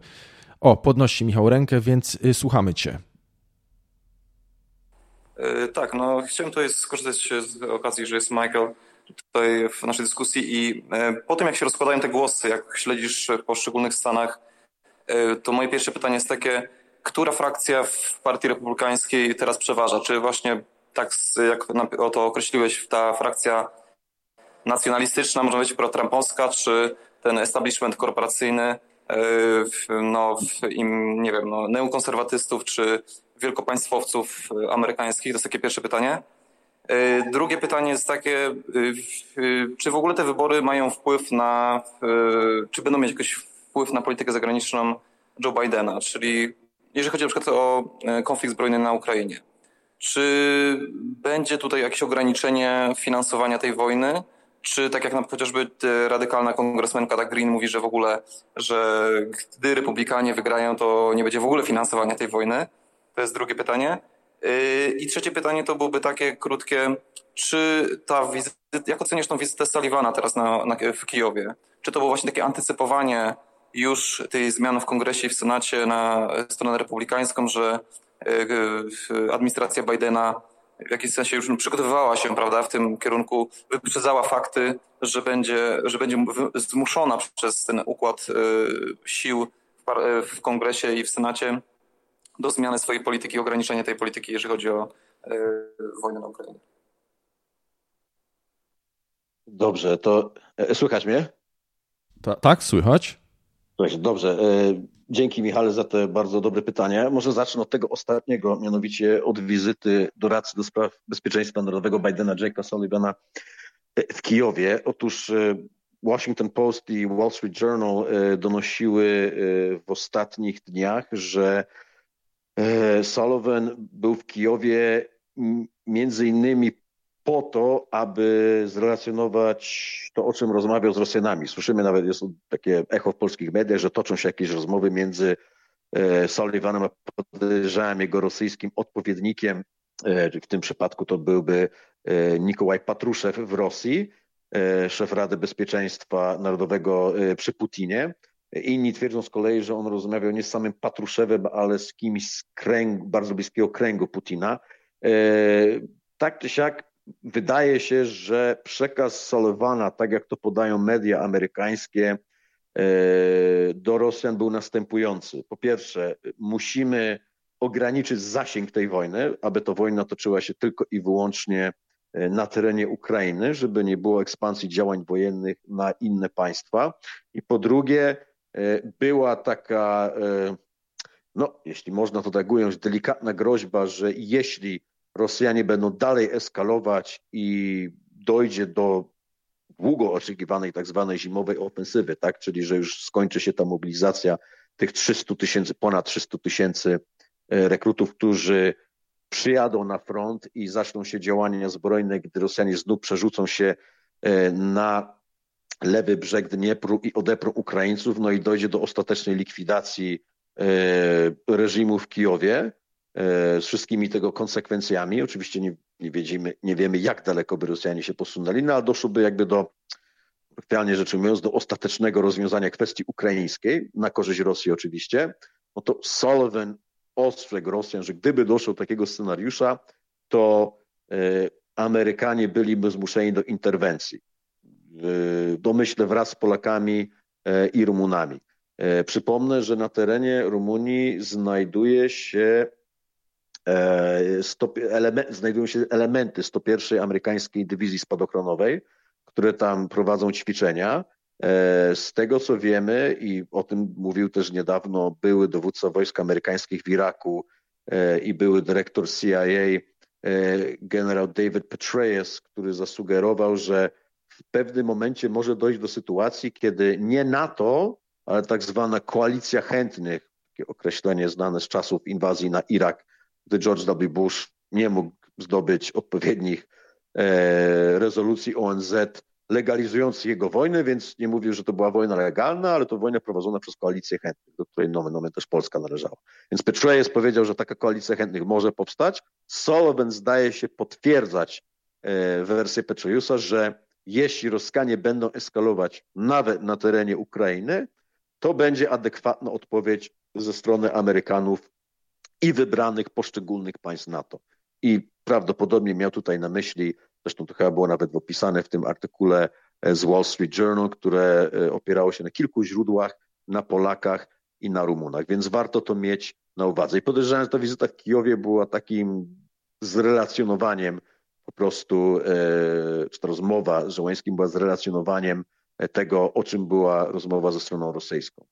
Na twoje drugie pytanie, czy będzie, czy wybory będą miały wpływ na politykę zagraniczną? I to się łączy poniekąd z poprzednim pytaniem. Owszem, będą miały, tylko przypomnę, że y, nowy kongres zostanie zaprzysiężony dopiero w nowym roku. Więc od y, dnia wczorajszego do nowego roku Biden ma jeszcze, można by powiedzieć, wolną rękę do y, pewnych posunięć, które mogą być posunięciami no, ostatecznie bardziej prowojennymi niż szukającymi jakiegokolwiek kompromisu. E, więc pod tym względem podejrzewam, że będziemy mieli cały czas do czynienia z imprimatur ze strony e, demokratów w kongresie e, na wszelkiego rodzaju inicjatywy prokijowskie pochodzące z Białego Domu, ponieważ tak jak mówię, nowy kongres dopiero zacznie funkcjonować od stycznia. I pierwsze pytanie, która frakcja wygrywa? No, na moje oko obecnie sytuacja jest mniej, mniej więcej 50-50, tylko że ci kandydaci frakcji nacjonalistycznej, frakcji trumpowskiej, tacy jak chociażby e, J.D. Vance Ohio, czy prawdopodobnie Blake Masters z Arizony, e, to są kandydaci inteligentni, doświadczeni, to są kandydaci, którzy no, byli postrzegani przez wszystkie media liberalne jako po prostu faszyści, jako najbardziej ta może powiedzieć, odrażająca forma trumpizmu, e, którzy nie mogą, którzy są zagrożeniem dla demokracji i tak dalej, i tak dalej. Także pomimo tego, że wielu nacjonalistów, republikanów, takich jak Kent chociażby w Waszyngtonie, nie zostało wybranych, to ci, którzy zostali wybrani, to jest ta frakcja, można by powiedzieć, najbardziej wyraźnych nacjonalistów partii republikańskiej obecnej. I co więcej, z bardzo mocnym kapitałem intelektualnym, ponieważ to są ludzie, którzy pracowali w sektorze prywatnym, to są ludzie, którzy mają poparcie Trumpa i to są ludzie, którzy idą całkowicie pod prąd w wielu kwestiach, nie tylko kwestiach polityki zagranicznej, ale również polityki wewnętrznej, chociażby jak Blake Masters, który opowiada się za tym, żeby państwo angażowało się w sposób socjalny na rzecz wielodzietnych rodzin i promowało dzietność, co dla libertariańsko do niedawno partii republikańskiej było anatemią, herezją, tak? no bo jak rząd federalny może wspierać dzietność i demografię? To jest socjalizm przecież, prawda? Więc widzimy, jak zmieniają się akcenty i co więcej, w tym wszystkim, to już tak na koniec odnośnie frakcji, Kilka dni temu, tuż przed wyborami, były doradca do spraw imigracji Trumpa, jego taki car imigracyjny, można powiedzieć, Stephen Miller. Jego organizacja America First Legal, taka świadcząca usługi prawne wobec wszystkich zwolenników Trumpa, którzy w jakiś sposób zostali poszkodowani przez system, opublikowała taki spot wyborczy, gdzie domaga się szanowania praw białych Amerykanów. Czyli już nie mówi się o Amerykanach jako takich, ale białych Amerykanów, tak? Czyli wypukla się ten podział rasowy, że to biali Amerykanie są na celowniku e, współczesnej lewicy amerykańskiej i już nie stroni się o takich politycznie poprawnych, e, można by powiedzieć, e, wymówek, że no tak, mówimy tu oczywiście o wszystkich Amerykanach, nie tylko o białych. Nie, ta, e, ten spot wyborczy mówi konkretnie o prześladowaniu białych Amerykanów. Przypomnę, że Stephen Miller jest Amerykaninem żydowskiego pochodzenia, ale pewnie wielu Żydów amerykańskich stwierdziłoby, że jest tak zwanym samonienawidzącym się Żydem. Także w tym temacie myślę, że to, by, to było dobre podsumowanie. Co znaczy samonienawidzący się Żyd? Samonienawidzący się Żyd to jest taki Żyd, którego nie można określić jako antysemity, ponieważ to by już było pewną aberracją intelektualną, więc trzeba wymyśleć takie kalki, które określają dane stanowisko, czyli w tym przypadku Żyd, który nie jest lojalny wobec żydowskiego establishmentu. Żyd, który można by powiedzieć przystąpił do obozu wroga. Tak? No i takich Żydów, samo nienawidzących się Żydów jest mnóstwo w Stanach Zjednoczonych. Stephen Miller, jeden z nich, mój serdeczny przyjaciel, profesor Paul Gottfried, upnął termin paleokonserwatyzm w latach 80. też żydowskiego pochodzenia. To są samo nienawidzący się Żydzi, którzy zdradzili swoją rasę i krew i przeszli na stronę wroga i co więcej mają czelność, e, mają czelność krytykowych, krytykować innych amerykańskich Żydów. Takie łami strajk syjonistyczny, można powiedzieć. Tak, tak. Mniej więcej. Wspomniałeś jeszcze o tym, że do stycznia mają re wolną rękę yy, demokraci, bo mają, czy będą mieć imprimatur wojenne ze strony Joe Bidena. Pytanie, czy później republikanie nie będą mogli cofnąć tych yy, decyzji? Oczywiście, jeżeli to nie będzie decyzja o, o bombardowaniu, tak?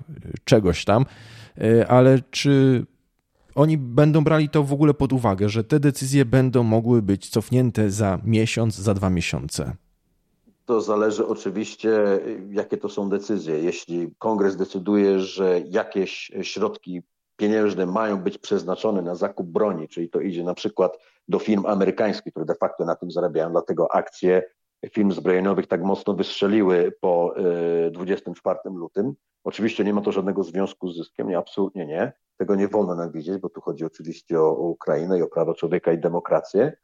E, natomiast są takie decyzje polityczne, które oczywiście mogą być cofnięte, na przykład e, koniec z dalszym wspieraniem e, Ukrainy, wycofanie wojsk amerykańskich e, z, z państw graniczących z Rosją czy z Ukrainą, czyli państw frontowych takich jak Polska, Rumunia, takie powiedzmy gesty deeskalujące całą sytuację.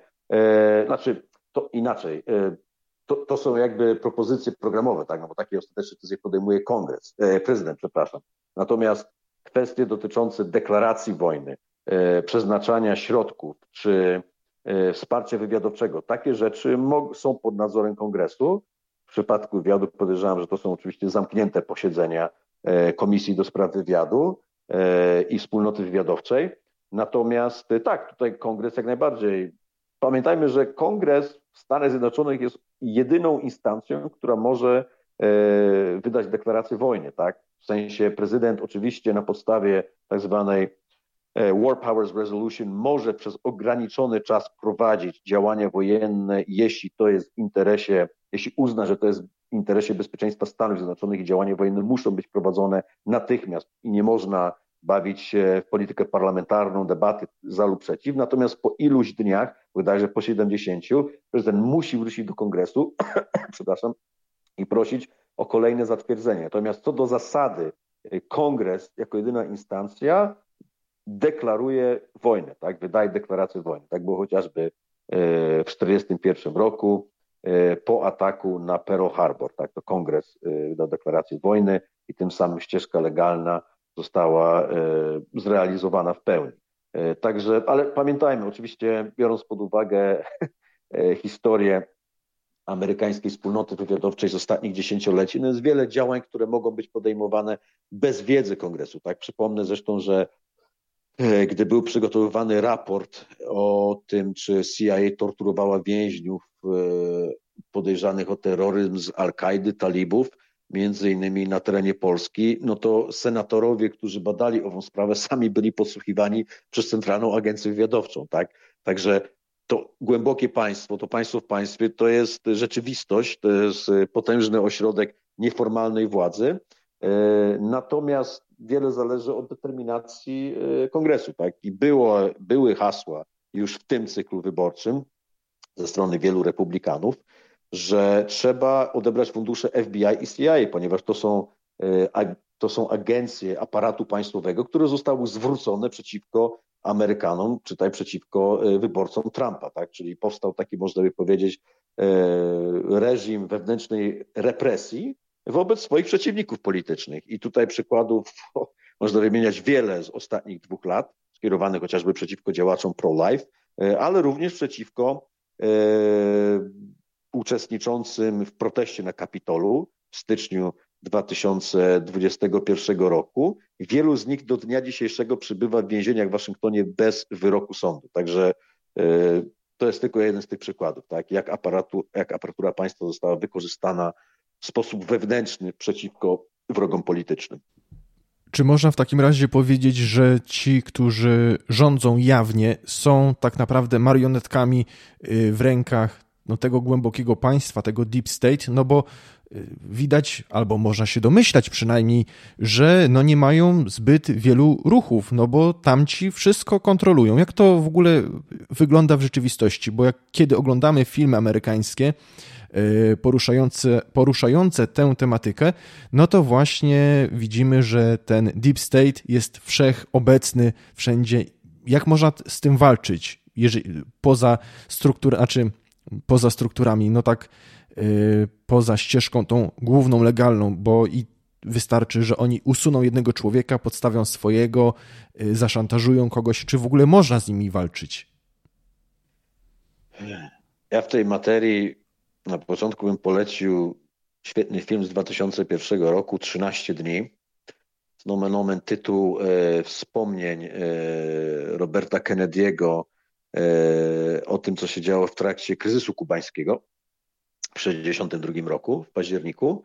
E, to jest film, który ukazuje, jak wygląda, jak funkcjonuje, a to jeszcze były lata 60., prawda, więc w mniej zaawansowanej formie, ale jednak nie, taka stała frakcja prowojenna w Waszyngtonie.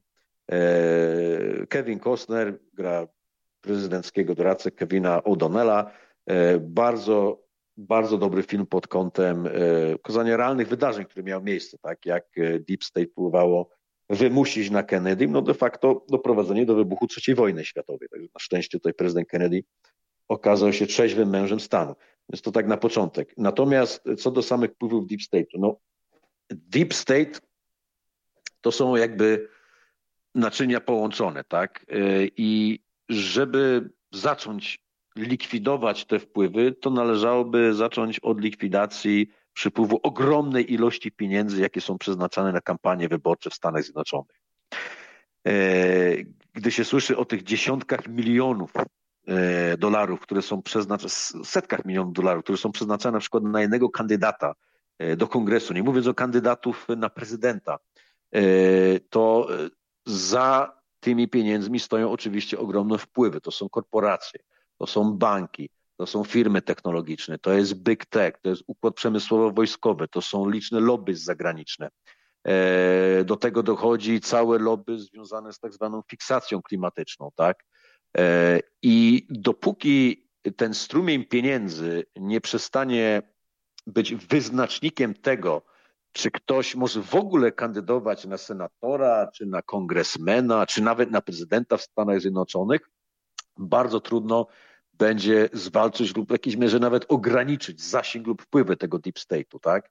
E, Trump był o tyle unikatowy, że e, na czym polegał jego fenomen, że był człowiekiem niezależnym, tak? Że on sam finansował własną kampanię, przynajmniej na początku, później oczywiście jak już otrzymał nominację, no to powstały liczne komitety polityczne, liczne komitety wsparcia, tak zwane PACs amerykańskie, czyli Political Action Committees, które wspierały jego kandydaturę i oczywiście datki E, ze strony samych wyborców. Natomiast, żeby w ogóle wystartować, no to już musisz mieć dany kapitał, e, odpowiednią e, ilość pieniędzy na swoim koncie bankowym, żeby w ogóle się liczyć jako kandydat, tak? I, I tutaj mieliśmy takie doskonałe połączenie, ponieważ mieliśmy miliardera, który był fenomenem politycznym, ponieważ mówił o tym, o czym spora część elektoratu amerykańskiego uważało, że było kwestiami tabu, tak, że nie wolno mówić o niekończących się wojnach, nie wolno używać takich określeń jak deep state, nie można mówić o tym, że e, celowo miejsca pracy zostaną wyssane ze Stanów Zjednoczonych e, do Meksyku, do Chin, że została dokonana na masową skalę deindustrializacja e, Ameryki, że granice są otwarte dla legalnej i nielegalnej imigracji. No to, I tutaj mieliśmy doskonałe połączenie, tak? Czyli człowiek niezależny, samofinansujący się. Więc wracając do Twojego pytania, e, Łukaszu, e, trzeba by było zacząć od e, przecięcia właśnie tego strumienia pieniędzy, czyli że warunkiem kandydowania na jakiekolwiek stanowisko w Stanach Zjednoczonych jest nie wielkość Twojego portfela, ale to, czy jesteś przede wszystkim obywatelem Stanów Zjednoczonych i ukończyłeś 18 lat. To jest, to jest podstawowe kryterium, tak? No i oczywiście, że nie byłeś karany, a nie to, że y, masz powiązania finansowe, że stoją, że za tobą stoi ogromna kasa lub że sam jesteś miliarderem, tak? No Trump był wyjątkiem, ale oczywiście przypomnijmy, że w wyścigu o nominację Partii Demokratycznej wystartował też Michael Bloomberg przecież, który też był miliarderem i który przeznaczył ogromne sumy pieniężne, wręcz zbrodnicze, że tak powiem, sumy pieniędzy na to, aby wypromować swoją kandydaturę. Tak? I teraz pomyśleć o tym, o czym mówił Eisenhower tak? w swojej mowie pożegnalnej, gdy przestrzegał przed właśnie układem przemysłowo-wojskowym, gdy wspominał swego czasu o tym, jak te pieniądze, które są przeznaczane na tą ogromną machinę wojenną, ile one mogłyby odmienić w Stanach Zjednoczonych e, w systemie edukacji, w infrastrukturze i tak dalej, gdyby były przeznaczane na cele wewnętrzne, na cele bonum komunę w Stanach Zjednoczonych, a nie na podtrzymanie państwa garnizonowego. Także przeciąć kasę, wrócić do tego, czego wymaga konstytucja, czyli obywatelstwo amerykańskie jako podstawowe kryterium e, i być może wtedy zaczniemy widzieć początki dobrej zmiany. To jest warunek sine qua non, moim zdaniem. Zobaczymy, czy w ogóle kiedyś do tego dojdzie i czy Trump y, przetnie y, ten potok y, pieniędzy płynący Y, za 10 minut, czy już za 9 minut będziemy nadawać półtorej godziny. Pytanie, czy masz jeszcze jakiś temat do poruszenia? Czy chciałbyś o czymś wspomnieć? Lub ktoś z Państwa chciałby zadać jakieś pytanie?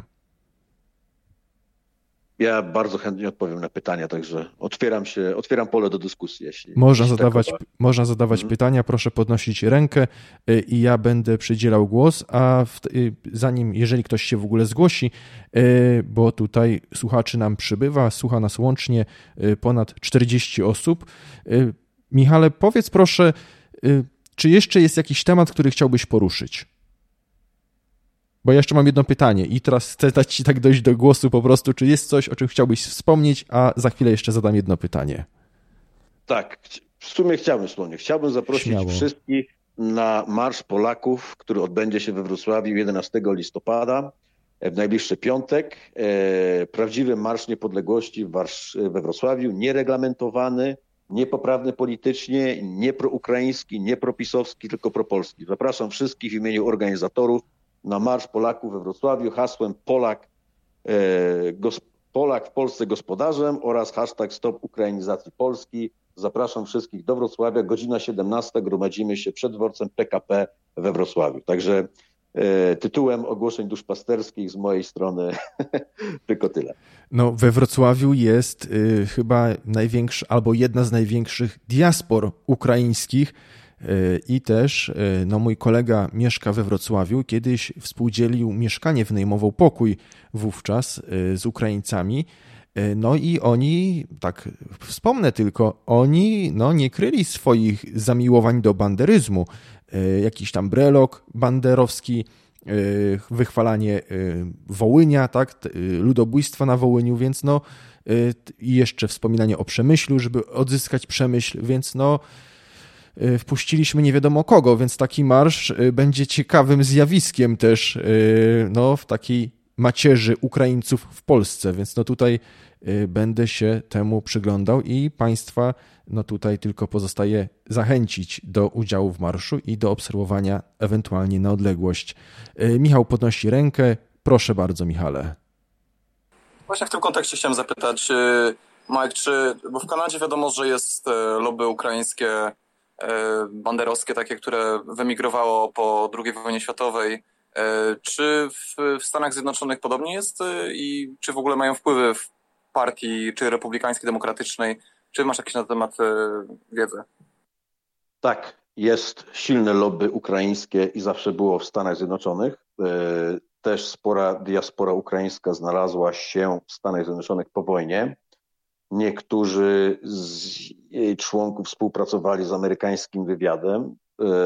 Zresztą pewnej miejscowości w stanie Nowy Jork, nie pamiętam teraz dokładnie jej nazwy, znajduje się park, gdzie, uwaga, stoją e, pomniki Szuchewycza i Bandery. E, po pierwsze Szuchewycza i Bandery jest eksponowane publicznie w tymże parku. E, także polecam, możecie to Państwo wygooglować, Szuchewicz, Bandera, New York. To było opisywane no, no, przez klasę żydowską po 24 lutym, kiedy e, wszyscy twierdzili, jak jeden mąż, że nie ma żadnego neonazizmu na Ukrainie, że to jest jakaś propaganda rosyjska. To jest jedna rzecz.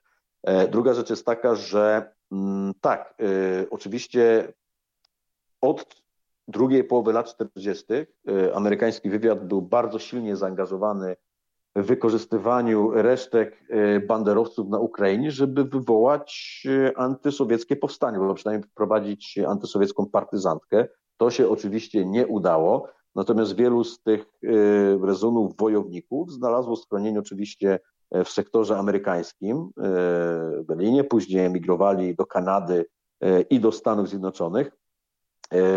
Jest takie słynne zdjęcie prezydenta starego Busha, jak wita się z szefem Ameryka, przepraszam, chyba Światowego Kongresu Ukraińskiego Jarosławem Steczką, o ile dobrze się nazywam.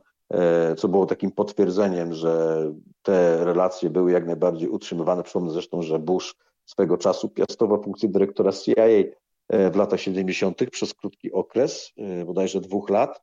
Więc tak, ukraiński nacjonalizm, banderyzm jako funkcja antysowieckiej polityki amerykańskiej jak najbardziej jest to dziedzictwo, które teraz można by powiedzieć odgrzewane, E, było elementem trwałym e, zmagań zimnowojennych.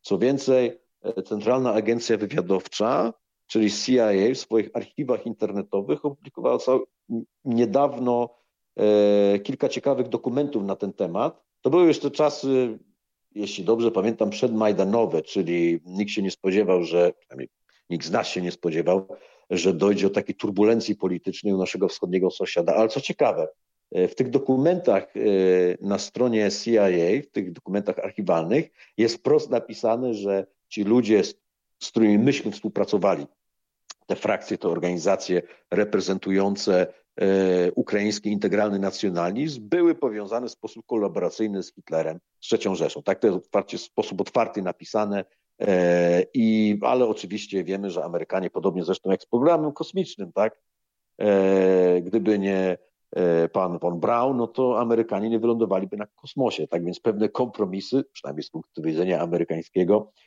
nie, nie wylądowaliby na Księżycu, nie kosmosie, przepraszam, E, pewne kompromisy moralne ze strony państwa amerykańskiego po II wojnie światowej były, przynajmniej według Amerykanów, konieczne. No i promowanie byłych kolaborantów Hitlera w walce z Sowietami było elementem takiego, delikatnie rzecz ujmując, moralnego kompromisu. Także jak najbardziej. Lobby jest w Stanach i w Kanadzie. Co więcej, jeszcze dodam od siebie, że pani Christia Freeland, e, nie wiem, czy ona jeszcze piastuje funkcję ministra spraw zagranicznych Kanady, czy Trudeau przydzielił jej inną funkcję, e, ale jej dziadek e, był e, redaktorem naczelnym pronazistowskiej gazety kolaboracyjnej w Krakowie. Nie pamiętam teraz, jak się nazywał. Michaił, Michaił, jakieś ukraińskie nazwisko, muszę sobie przypomnieć.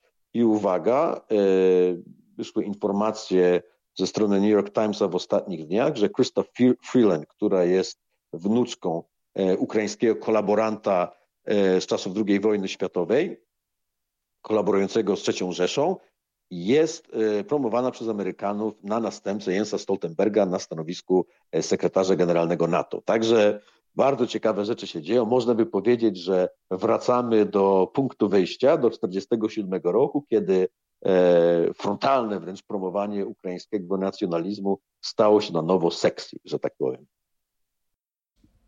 Dziękuję bardzo y, za tak obszerną wypowiedź na temat Ukrai y, lobby ukraińskiego w USA i w Kanadzie. Ja tylko jeszcze wspomnę, że słyszałem przemówienie pewnej Kanadyjki, która przyjechała na protest do Wiednia, taki pro, protest antykowidowy, konferencja antykowidowa, ale też protest. No i ona wspominała, że kocha Polaków, tak, że Polacy są najwaleczniejsi, jeżeli chodzi właśnie o tych trackersów Y, I czy to nie może być takim zarzewiem, y, wspornikiem y, lobby polskiego, które mogłoby się też przeciwstawiać lobby ukraińskiemu, czy to w USA, czy w Kanadzie. Jak ty na to patrzysz? Bo pojawił się temat też lobby polskiego, rozbitego. Czy istniałaby możliwość scalenia tego tak oddolnego w twojej ocenie? Skoro już jesteśmy zauważani, doceniani, Y, i uważani za takich walecznych, nawet przez samych Kanadyjczyków. Jak ty to widzisz, bo wiele lat spędziłeś w Kanadzie? No, wydaje mi się, że gdyby nie wojna, to można by jeszcze taki y, przekaz promować. Natomiast biorąc pod uwagę, że to, że po drugiej stronie stoi Władimir Putin i Federacja Rosyjska, jest to pewna funkcja propagandy, która jest w stanie zaangażować e, ludzi skądinąd szlachetnych, tak? którzy na przykład przeciwstawiali się tyranii covidowej, e, ale którzy po 24 lutego stracili kompletnie e, stracili głowy, tak? którzy nagle zaczęli uważać, że media, które kłamały parszywie w kwestii pandemii, czy plandemii, jak to woli, nagle trzeba im wierzyć w kwestii ukraińskiej, także, ale dlaczego trzeba wierzyć? No bo po drugiej stronie stoi Rosja, więc wiadomo, że po Rosji niczego dobrego nie można się spodziewać. My w ogóle nie chcemy poznać racji rosyjskich, tak? My po prostu zakładamy, że to, co mówią media w kwestii Rosji, a to, to tak, to akurat jest prawda, tak?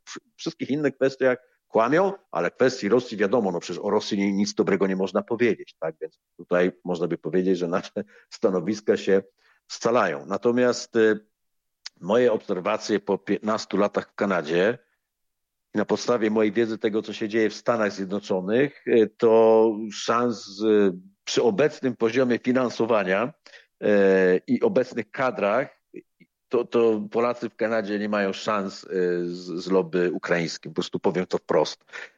I nic nie wskazuje na to, żeby to miało się zmienić. Po prostu Polonia zorganizowane struktury polonijne w Kanadzie i w Stanach Zjednoczonych ogólnie e, to są e, bardzo, użyję tego określenia, przaśne organizacje, tak? gdzie przejadane są pieniądze, z których e, no, nic tak naprawdę nie wynika. Tak? To nie jest operacja politycz, politycznych, politycznego wpływania. E, to jest po prostu organizowanie opłatka, śledzia, e, konkurs kolęd polskich, mszy za ojczyznę i nie wychodzenie poza pewne schematy. Tak? W sensie i tu można by wiele na ten temat mówić. Możemy kiedyś nawet poświęcić jakiś odcinek e, podcastowy na temat doświadczenia polskich imigrantów w Ameryce Północnej. Tutaj swoją drogą polecam bardzo ciekawą książkę mm, dajże Ewy Winnickiej na temat Polonii na Greenpointie. E, już podaję tytuł tej książki. Ta książka wiele wyjaśnia, jeśli idzie o słabość Polonii Ameryce Północnej. Już podaję tytuł. Eee... Momencik, momencik, momencik. Greenpoint Kroniki Małej Polski. Tak, Greenpoint Kroniki Małej Polski. E, można ją nabyć spokojnie w Empiku czy przez Allegro. Ewa Winicka, autorka. To jest reportaż o Polakach mieszkających na Greenpointie, e, czyli w Nowym Jorku, ale w sposób mikroskopijny ukazuje, dlaczego jest jak jest. Tak? I pomijam już fakt, że Ukraińców emigrujących w XIX wieku i później, szczególnie w XIX wieku, było o wiele więcej niż Polaków. Tak? E, pierwsza duża fala polskiej imigracji do Kanady na przykład przypada dopiero na późny XIX wiek to byli przeważnie Kaszubi, którzy osiedlili się w północnych e, partiach prowincji Ontario e, w, w hrabstwie e, Pembroke i niedaleko Ottawy, to Ukraińców po prostu było o wiele więcej, więc te wpływy sięgają dalej i mają o wiele trwałe korzenie. Także walczyć z tym, owszem, można. Ja wierzę w siłę zorganizowanej mniejszości, tylko trzeba mieć jasne cele, tak? E, I trzeba wiedzieć, że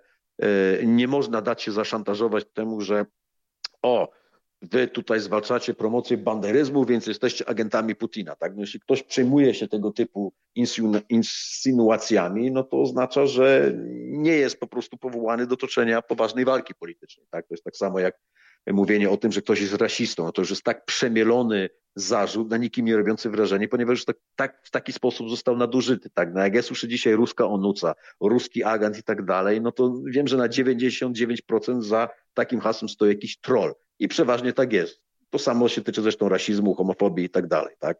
Także, ale no, niestety, no, Polacy za granicą, przynajmniej mówię, w tym segmencie północnoamerykańskim, e, to jest społeczność przynajmniej politycznie zastraszona, niezorganizowana, i nie mająca jakichś celów też politycznych, tak, ciesząca się takimi jakimiś ochłapami, tak, mamy sytuację, gdzie Ukraińcy cieszą się o wiele większymi e, wpływami politycznymi, mogą promować wręcz bezczelnie, otwarcie e, rzeczy, które dla przeciętnego Amerykanina czy Kanadyjczyka, gdybym powiedzieć, że Szuchewy czy Bandera byli kolaborantami Hitlera, no to nie uwierzyliby, tak? No ale jak to? Jak to tak publicznie to można czynić? No tak, no jeśli ma się dobrze zorganizowane lobby i dobrze zorganizowaną propagandę, e, no to w ten sposób można po prostu zapuścić zasłonę dymną, tak? Nad pewnymi tematami. A Polacy do tego po prostu nie są zdolni, żeby postawić zorganizowaną e, ofensywę przeciwko tego typu działaniom, które uderzają wprost w naszą tożsamość historii, które tą historię de facto zakłamują, tak?